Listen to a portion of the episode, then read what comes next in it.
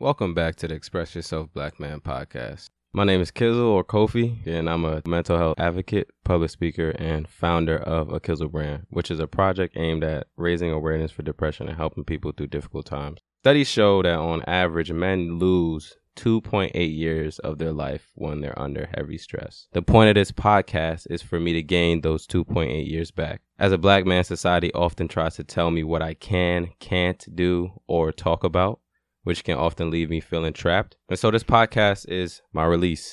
And if you're listening to this podcast right now on a podcast streaming platform, I just want you to know that this episode is actually uploaded on YouTube. You can watch this episode on YouTube.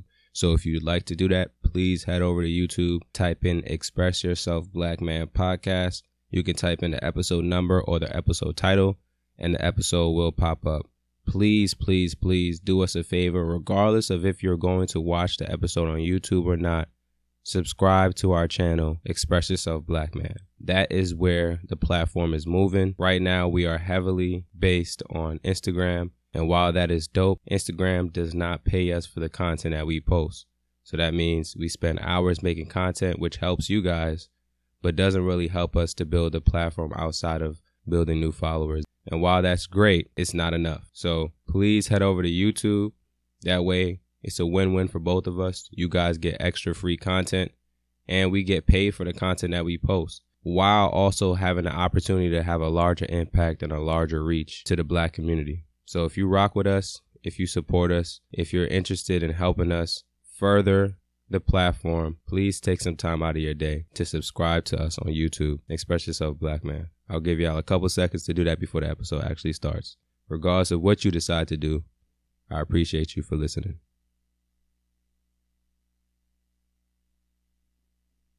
So I'm here with Tanya Shanique. Tanya is a trauma informed therapist that deals with the relationship between parent and their children. And she also deals with adverse childhood experiences, also known as ACEs. And Shanique is a marriage and family therapist that deals with and works with domestic violence victims and the person causing harm or the PCH. So, Tanya, Shanique, how you guys doing? Well, I'm well. I'm doing good this evening. Thank you. Okay. Feeling good, and I'm ready to talk. okay. awesome. I like that. I like the energy. Right. So I wanted to talk about before we even get into the topic for today. I wanted to just you guys just introduce yourselves and just talk about how you guys got into the field. So whoever wants to go first can go. Well, my name is Tanya Dawson. I'm a licensed master social worker. How I got into this field probably is just my passion of, of um, helping people who I am innately and naturally. Mm-hmm. I think also growing up in the Bronx during the crack era, mm-hmm. seeing how a lot of families, personally, friends and family alike, that were families were ravaged by the drug and just you know wanting to understand more behind that wanting to understand the behaviors that and that were driving individuals to seek like the, the outlet of like drugs for a coping mechanism. I knew like underneath that there was some traumas that were being not being addressed. I mm-hmm. also knew like in a black and brown community that mental health and human behavior was like the taboo. So it was unspoken. Um, and then to self disclose for myself, like experiencing my own bouts with anxiety and depression and mm-hmm. not outlet at a young age as a teenager, wanting to understand what was going on with me, what was happening. So the only option for me was to go on the internet and Google what is anxiety, what is depression. Right. And so me, that was unacceptable. And I knew like I wanted to be an agent of change in my community. So I was going to explore this a little further. And I knew that once I explored it a little further, meaning like obtain my degrees, I was coming back to the community to do my part in hopes of breaking down the stigma and just having a talk, like which to this day, families, including my own, it's just like taboo, like eggshells to talk about. Right. And that's what just like drove me um like into this field. So hey. that's that's beautiful. That's beautiful. Yeah. Shanique. Yeah, so I have my master's in marriage and family therapy. When you hear of marriage and family therapy, oftentimes you hear people say, well, why you didn't become a social worker? Right. Mm-hmm. And it's like, you know, and you know there's not really much of a difference between marriage and family therapists and a social worker. It's like we both kind of like you know uh, share the same model. We work with family dynamics and things of that nature. But however with the marriage and family therapist you know it kind of like really horns into the family dynamic. You know we can do i'm able to work with married couples parents and children just uh, children itself and being able to kind of like address the you know concerns and mm-hmm. whatever those concerns are that are presented.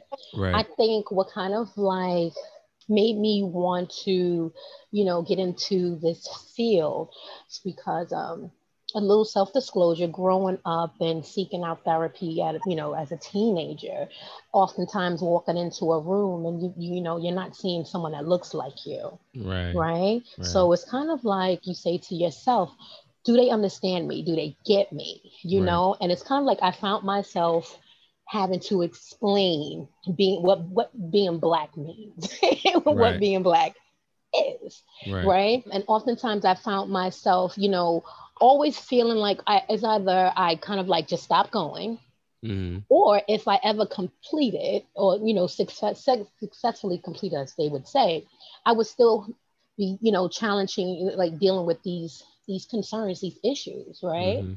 So I said to myself, you know, it would be amazing to be able to be a part of this um, field and being a change agent and having someone that was my age coming in and they seeing someone that looks just like them. Right. And also breaking that taboo and that stigma of mental health, you know, and being able to feel okay with speaking about it.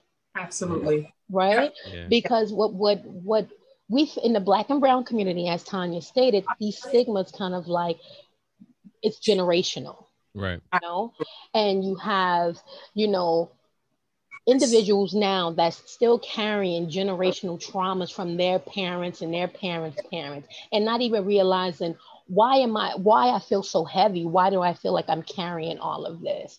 And I think just being able to come into an office and you seeing someone that looks like you, that's able to understand the struggle, the what it is to be black, what it is to be living in urban communities.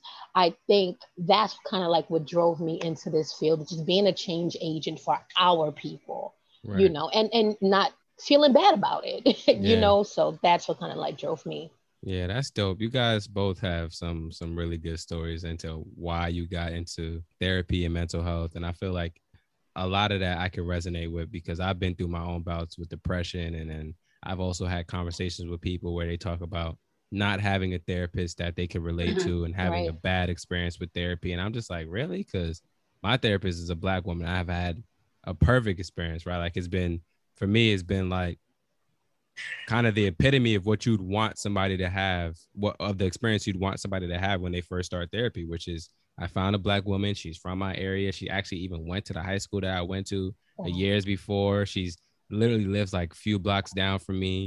The office is like 10 minutes away. She understands the the lingo, the slang, right. the culture, all of these different things. And so it's very easy for me to have conversations with her because she can relate and we, you know, we can we can speak i can speak freely to her because she's black without having to worry about changing what i'm saying and all these different right. things. Right because when when when you and it's not to say that a person of another race you know if they if they want to like because in order to be an effective social worker you have to be well versed in your own culture right? Mm-hmm to you and how it shows up for you, right? You have to mm-hmm. be well versed in that before you can become familiar or acculturated with, with another one's culture. And then the the thing of of that is when there's no desire to learn you, you know another culture or the people that you're serving, you run the risk of pathologizing what you don't understand, which which are norms, cultural norms. So right, yeah. yeah. So let's get into it. Let's get into the topic so I was talking to somebody on IG today, like I told you guys, and he was asking me to do a post about abusive men and men that abuse women financially, emotionally, spiritually, like all these different things. And I was having a hard time figuring out if he wanted to post for himself or for other people, right? And that's neither here nor there. I just want to know so, what are some traumas that can lead to abusive men? What are some things that you know boys go through or just things that happen in general that you feel like can lead to a man being abusive generational trauma we, let's mm. talk about dv in the home let's talk about young men who are exposed to maybe a father who is physically mentally emotionally abusive to their mom right mm. we know like in family therapy right if a child is exposed within that system right out of fear, the, the child can then identify with the abuser and then the abuse becomes the, the abuser, right? A lot of times if if a woman is not strong enough to remove herself from that situation, then children tend to well, and it's not to say 100% guaranteed, but the risk is there, right? The risk and the resilience. The risk is there that that, that child will then go on and perpetuate the same behavior. So I feel like that are that's definitely a, a factor that can, you know, have a man, you know, then turn like turn from a boy to a man and, and repeat the same intergenerational trauma in his own family, especially if it's not addressed, right? So right. especially something that goes on long term. And again, the mom doesn't find a way, an exit out of that situation. So that's definitely for me a number one factor. Shanique, you could jump right in. I would say environment, where we live. Mm-hmm. Environment um, where we come out and we see, you know, what, what's around us, right? Because most of the families that I encounter, you know, the PCH, the person causing harm, is the boyfriend of the mother, but not the biological father of the children, right? Mm. So, and when we speak of that, it's kind of like, you know, um, mom you know mom meets this individual in the environment you know the environment that they live in and you know and just out of seeking love and and and acceptance of a person it's kind of like you have the ability you sometimes you you kind of like reject the red flags that we see in order to kind of like find love anywhere you can find it right, right. and also like some of the even some of the men that i even counseled it was you know looking for the father figure out in the neighborhood and you know and seeing how they interact with women how they interact with women within the community themselves. And some would say that you know they've seen women being beaten by men in the community. And mm-hmm. you know like no one stepped up to help you know? And it's kind of like it was this machismo way of being showing how that's how a man's supposed to treat a woman is by you know you know enforcing power through abuse. So right. that's another way, you know, what we see in the environment and, and, you know, growing up becoming a product of that environment. So wow. I'd like to piggyback on what she just said. I would go so far as to like when we speak about honing on African Americans in particular, right? And how slavery came about, how the mm-hmm. black man was physically, psychologically broken down in front of the black woman, right? And so when that slave master came in, he there was belittling going on. There was there was no machismo, right? So that black man who was supposed to lead, protect, um, and be this masculine protective energy for the family is now being broken down in front of that woman. And so in the absence of the slave, when the slave leaves, right, there's some projection going on, right?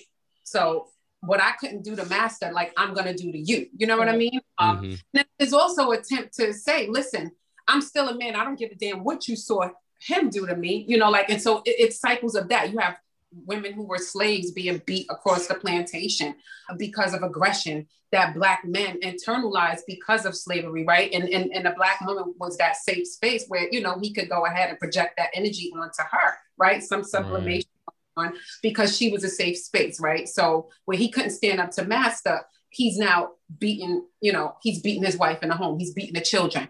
Um, I think even the way they beat the slaves in order to get them in line and get them in order, right? Sometimes you will hear, like in African American families, Southern culture, where, like my great granny would say, like, you know, come here, you little mannish heifer. A, a heifer is a baby calf, right? And that's how they refer to Black women, slaves, right? So you are seeing, like, even the way we eat, like culturally, like all of these things have been passed down, but we cannot minimize abuse. We cannot minimize. Right the aggression that was inflicted upon us as a, as a people, right? And then we we pass it down to our children. We we now like beat our children. Like so a lot of it is generational that is even outside the man and a woman as a husband and wife but i'm talking about like like the systematic effect of, of just slavery and racism so we have to like look at it like deeper from that perspective too so i feel like that's a risk factor too. Jeez, you just touched on a point i want to kind of get into you talked about we even beat our children and that's something like i got beat growing up and I just thought of it always as normal. I never really right. thought about why do we get beat because when you look at white cultures, you don't see white people beating their children. Right. Then right. I start to think, where did why is it something that we do all the time? Where where did that come from? And I, you have and now I'm trying, I'm I'm really connecting the dots and I'm thinking it really could be because of slavery. Right. Because we're yeah, go ahead. Were you gonna say something? Would you you was gonna say something? I was gonna say I, I was gonna say because do you think that we were beating our kids before slavery? I think that's the question. Honestly speaking, I think that when I what I've explored of of you know African culture and practices, it was one of peace. It was mm one of if you if I had to, I'm sorry, if I had to go back to, can you guys, yeah. Guys mm-hmm. If I had to go back to like the natives when they embraced, it was with peace, it was with love. Yeah. I feel like as a culture, as a people, as a race, we only mirror what was was um, imposed on us, right? Mm-hmm. When you speak about this violence about Black people, a lot of it again is what is, is what was mirrored and, and repeated. Even the, the, like I said, the foods we can't even minimize the food or the diet that we now take on as a people.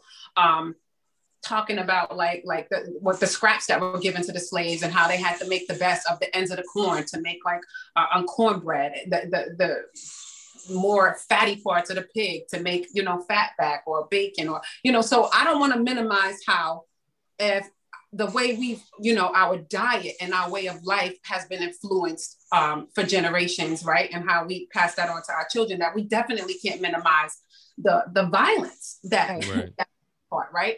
So yeah, I, I I would have to say like I think that from what I know of as people of color, I know that you know again referencing like the, the embrace from Native Americans to Pilgrims, it was one of love. So I, I think okay. I, I, would have to say I think that definitely we were impacted by slavery, and I do I would have to say I think prior to that I, I think it was one of love. I think it was one of embracing and patience, and you know. Mm-hmm. Okay. Yeah. Okay. So let's get into the next question. Why is it important to hold people accountable for dealing with their trauma? Oh, well, you know, holding people accountable, when people hear accountability, mm-hmm. right? Mm-hmm. It's kind of like it's it's like a oh wow accountability that means you know i have to be accountable for this and mm-hmm. being accountable sometimes shows a person you know that their behavior to be honest is shitty right mm-hmm. Mm-hmm. and if no one is there to tell them like hey this is what you're doing this behavior is is is wrong right if mm-hmm. no one is there to tell them what's going to happen the behavior will continue mm-hmm. right so holding someone accountable doesn't always have to be ugly right right accountability at times is a way of being able to empathize of a person way of their way of behavior right? Being mm-hmm. able to look deeper, like under the surface of just the action that they displayed, and mm-hmm. being able to see that there were more issues that they are dealing with and you know maybe taught from a childhood this is how you deal with your with your trauma like or this is how you deal with your issues you lash out you right. fight right. right so I had a um a client and we kind of like went back like into his upbringing and you know mm-hmm. he said he remembered like when his when he used to fall like he used to play in the park and he would fall and his father would tell him at the age of 4 and 5 and it goes to show you how children are are smarter than we think and they mm-hmm. remember things mm-hmm. get up you know you're a man don't cry like you crying you're a sissy you're this you know just emasculating the this this child at a mm-hmm. very young age but mm-hmm. whereas his sister would fall the father would go pick her up coddle her hug her kiss the boo boo so now at this age he's taught to be strong he's taught not to being being able to regulate his emotions to feel the emotion so now right. when you put him in a situation where these are like emotions that he's not used to Right. right. And the only way I know how to deal with them instead of saying, hey, you know, you hurt my feelings, I'm gonna lash out with physical, with physical violence. Right. And it's kind of like you have to be able to hold them accountable by letting them know that they're operating from the onset of their own trauma, which mm. it shows up in their you know, romantic relationships, just in relationships in general. I always tell my clients, right? If you do not address your childhood trauma, they will show up in your adulthood, whether it's in an intimate relationship, a professional relationship, you know, any type of relationship, it will show. So that's what I feel like, you know, holding someone accountable looks like. Yeah. Absolutely. And and it's so I'm so glad you said that because when I first started therapy, what I was telling people was, hey, you don't want to be the person that years down the line you start thinking, dang, maybe I should have got therapy to address this thing. Maybe this right. wouldn't have happened in my life if I didn't act on this thing that happened when I was right. younger. And so I was telling people like I don't want to pass on anything to my kids that would be detrimental to them. Like of course there're going to be things that happen that are out of my control or things that I may make mistakes with, but for the things that I can be cognizant of and help to, you know, solve now before I have kids, that was one of the main reasons why I stayed in therapy and pursued therapy because I didn't want to traumatize my kids for lack of better words. And so I'm so glad you said that. Like all the things that you don't take care of as far as yeah. your childhood traumas, they will show up in your adult in your adult life you'd be lucky if they only show up in your adult life. They're showing right. up all throughout your life in all these different facets that you're right. just not aware of.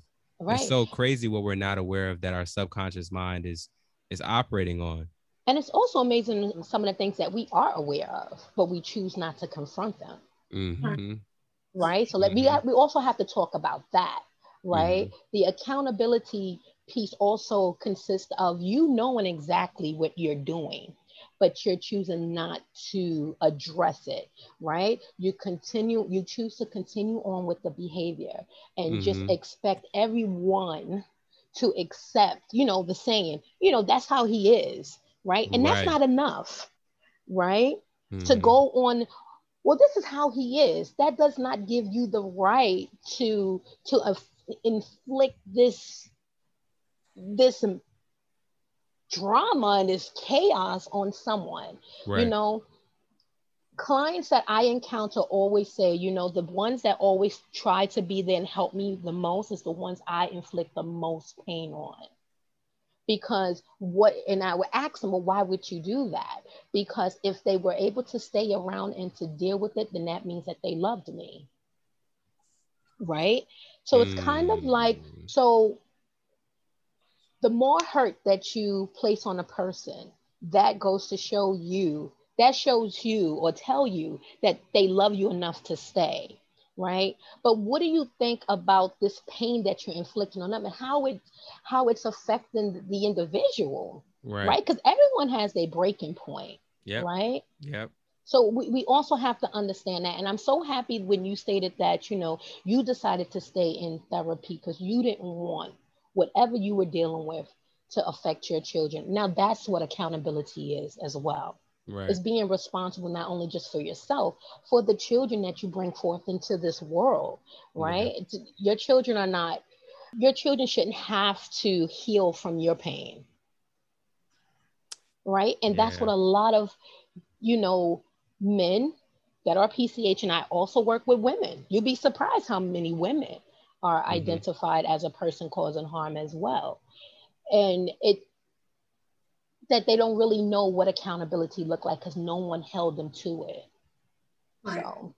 And I feel like accountability is necessary for healing, right? Right. right. Um, I think, you know, as a trauma informed therapist, looking at adaptive patterns ruptures that happen in the person's childhood prior to them becoming a mom, right? I feel like um, in your family of origin, a lot of who we are, you know, like you said, subconsciously, we walk with it and it comes out. And I think you have a responsibility to heal yourself before you become one because you we I don't feel we have a right to show up and love another person in an unhealthy way. I don't feel like we have a right to impose our trauma on another person without stepping back and like you said taking accountability and saying you know what? This like i'm for me i'm going to set a boundary because i understand and i understand what that what that looks like and like how you said how it can continue to show up generation i feel like it's a responsibility for me to protect my children if i found myself in a space with someone who's unhealthy and unwilling to acknowledge you know where, where they what they're giving off and what their traumas are. So very necessary um, for healing, for, for the sake of healing. And I think the reason why we, we do what we do is not only to understand what's happening us, to us, why am I the way I am, like those things that kind of drive one to go into therapy, but to also ultimately heal and, and right. just break generational curses of it. So, right. absolutely, absolutely. And so, Shanique, you had a unique perspective. We were talking about domestic violence and the person causing harm. And you were saying well i show them compassion. And i was mm-hmm. like wow that is so interesting that that was your first response especially being a woman and speaking on men that are are, are causing harm right. being able to empathize with these women. So for you to show these men specifically men compassion i felt like that was a very interesting perspective. And i kind of wanted to dive a little deeper into that Right. Why do you feel like it's important to show compassion to people dealing with trauma and issues in their life? Because some people have never been shown compassion or grace, mm. right? So, mm-hmm. or because you may have encountered an individual that have have history or incidents mm. of abuse, right? Mm. It does not mean that you know I should treat you, you know, as a clinician, as a therapist, to treat you in a way where it's not conducive to your your healing and to your services right because mm. it's my job to remain you know not to judge and not to be biased you right. know and i have experience of you know dv where i have every right to kind of like just pounce on a pch mm-hmm. mm-hmm. but you know when there you encounter one that that really know that you know I didn't know what I was doing to this individual and how it affect, uh, affected them because this this is what was done to me, and this right. what was normal to me, right? right? And we right. have to be able to look at other people's history, right? Because mm what's normal to me may not be normal to you, right? Right? You know, you have some individuals that grow up in homes where they're seeing mom and dad fighting on a regular, right? And and they're not seeing anything else outside of the home that's showing them what is a healthy relationship. What does a healthy relationship look like, right? They're seeing nothing but chaos, trauma, fighting, arguing, and everything like that. Mm. So hmm. this is how I'm going to move on in life until someone is able to tell me what what I am doing is wrong right? Mm. And this is where the compassion comes in because you have to be able to speak to that wounded child within that individual, right? right. Because some of them, because some of these clients are still functioning from their onset of trauma. Mm-hmm. Right. And this is the only way that they're able to cope and deal, right? Which, when you're dealing with someone that's dealing with unresolved trauma, hurt, pain, what happens? They kind of like connect with someone's trauma bonds. Right. Right. Mm-hmm. So you connect with someone. And what happens with that? It's it's an explosion again. And until somebody is able to come into this, into one of these individuals' lives, the PCH, I should say, and let them know, hey, this is where your onset of trauma and this is where you're functioning from right? And mm-hmm. letting them know that there is alternative ways to address conflict right and being able to provide them with the skills and interventions to to help them to regulate their emotions in a way where it's not explosive it's not abusive it's not controlling it's not manipulative in a way where they're able to function in a healthy relationship. And I have had some success stories and I have also encountered some stories, some clients where they know who they are. Right, I am an abuser. Wow. I have people tell me like I am an abuser and I'm okay with that. Man, like that right like there. that. like that, that right there. I don't know. I, I don't know if I could do that to be honest. Somebody just saying like I'm okay with being an abuser. Like I think you, my my first response would be like, well, I'm not. Right. but for me, it, and that's my that's a natural response to have. Right. But it's not my place as the the the provider, the clinician, the professional say, well, I'm not okay with that because what I think and what I feel, my person, I don't need my personal biases to show up.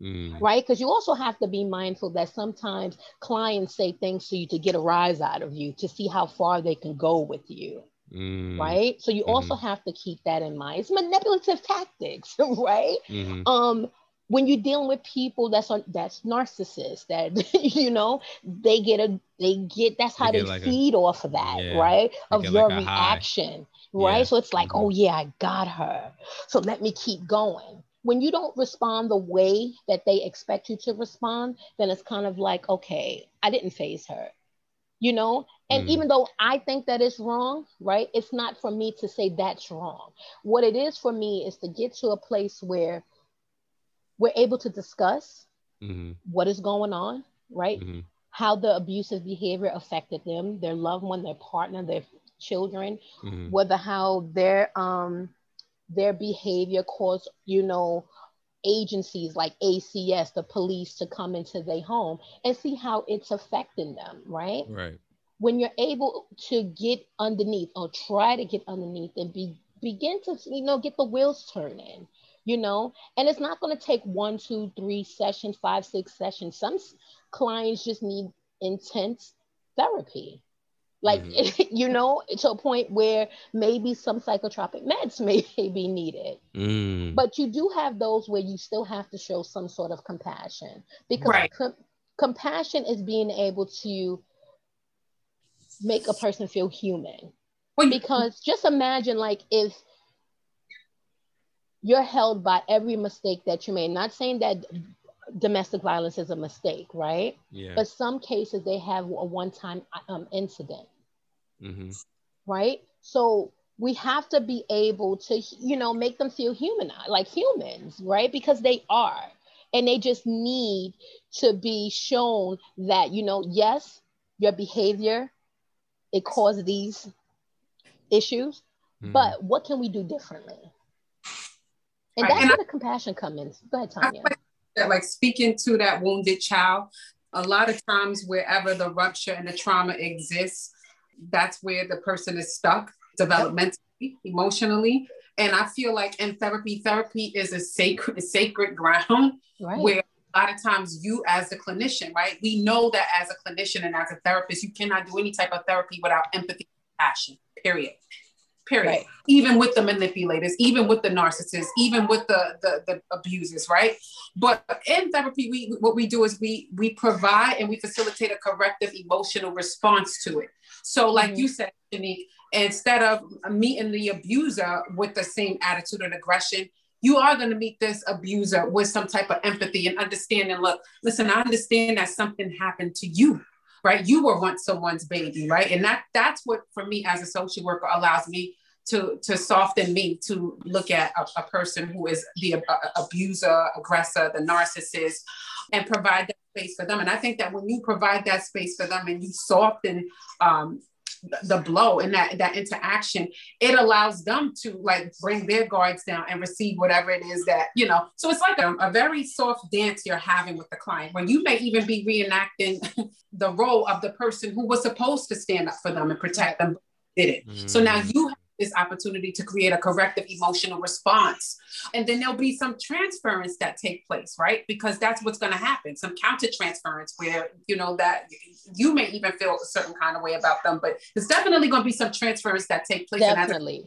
you have yeah. to you have to acknowledge that transference, hone in on it, and use it to promote healing. So for me, that is where and how um, I would use empathy and compassion to a client because you can't you can't do the work without empathy or compassion. You can't. Right. Man, you talked about the therapist playing a role to reenact and like promote a corrective emotional response. And I feel like my therapist definitely played that role as right. a black woman. A lot of times my mom wasn't home and my mom is also not physically abusive, but she was she has temper tantrums to the point where, you know, when I was younger, she would throw things around, slamming mm-hmm. things and all these different things. And as a child, that created this level of anxiety in me. Yeah. Right? And then also she was kind of emotionally unavailable, emotionally unavailable just by way of just not being available a lot of right. the times, right? Because she's always working. The only time I saw her maybe was nine o'clock. And by that time at,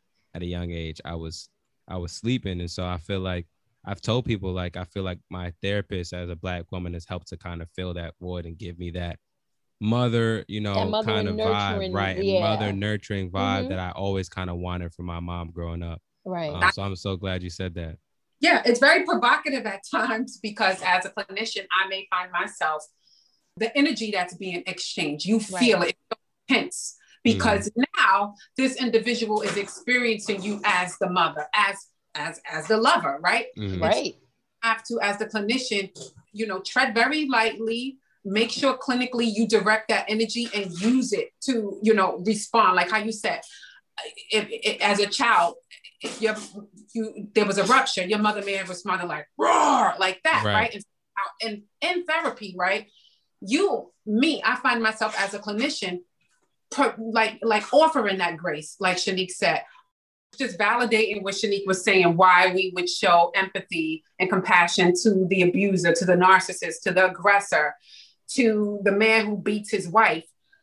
And all i was saying was that in order to do this work we we we operate from like like doing like like unresolved trauma unresolved conflict. When a person is resolved they are able to show up um, right. regardless of whatever traumas that they experience. When when we think about how our parents the work that i do is trauma informed and i'm looking at what happened uh, specifically to the parent when they were a child. And then i'm asking mm-hmm. the parent can you go back and look at what happened to your mom when she was a child, right? Mm-hmm. And so when we do that and we look at our parents and, and individuals from that perspective, mm-hmm. we say, ah, I get it. Now I understand why my father was the way he was. I can imagine why he would be an alcoholic, or I can imagine why my mother, but because they were once someone's baby and someone was abusive to them and someone was and this is why i even took it back to slavery right like mm-hmm a lot of what we and the way we respond and we interact is traditional and it's passed down. And so when I look at my parents and I look at who they were and their flaws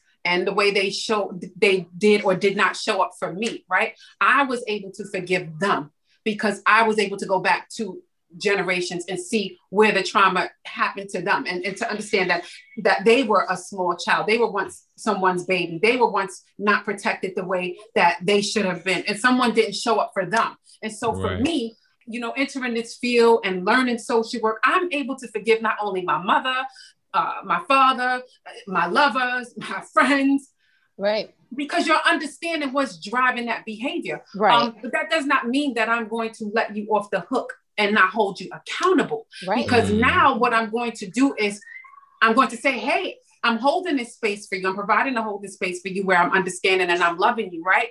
But mm. now, in order for me to continue to, to exist, right? Because I can't destroy me in the name of loving you, right? Mm-hmm. I need for you to show up and want to do the work because I'm here and I, am hold your hand and I'm not going to let you go and I'm you're, you're not alone. But I, I can't not give you permission to not be healthy in my world and love me, mm, right. right? And so that that's that's ultimately how we can show compassion, show love, show empathy to the abuser. And ultimately, if you call yourself a clinician, you you do have to know. I think for me, what comes up for me, I and I still struggle with it is the sexual abuser. So we all, like you said, you can't sit next to the, the abuser, the man who, like, and for me, I, I, I kind of am challenged when I sit with, you know, sex offenders, right?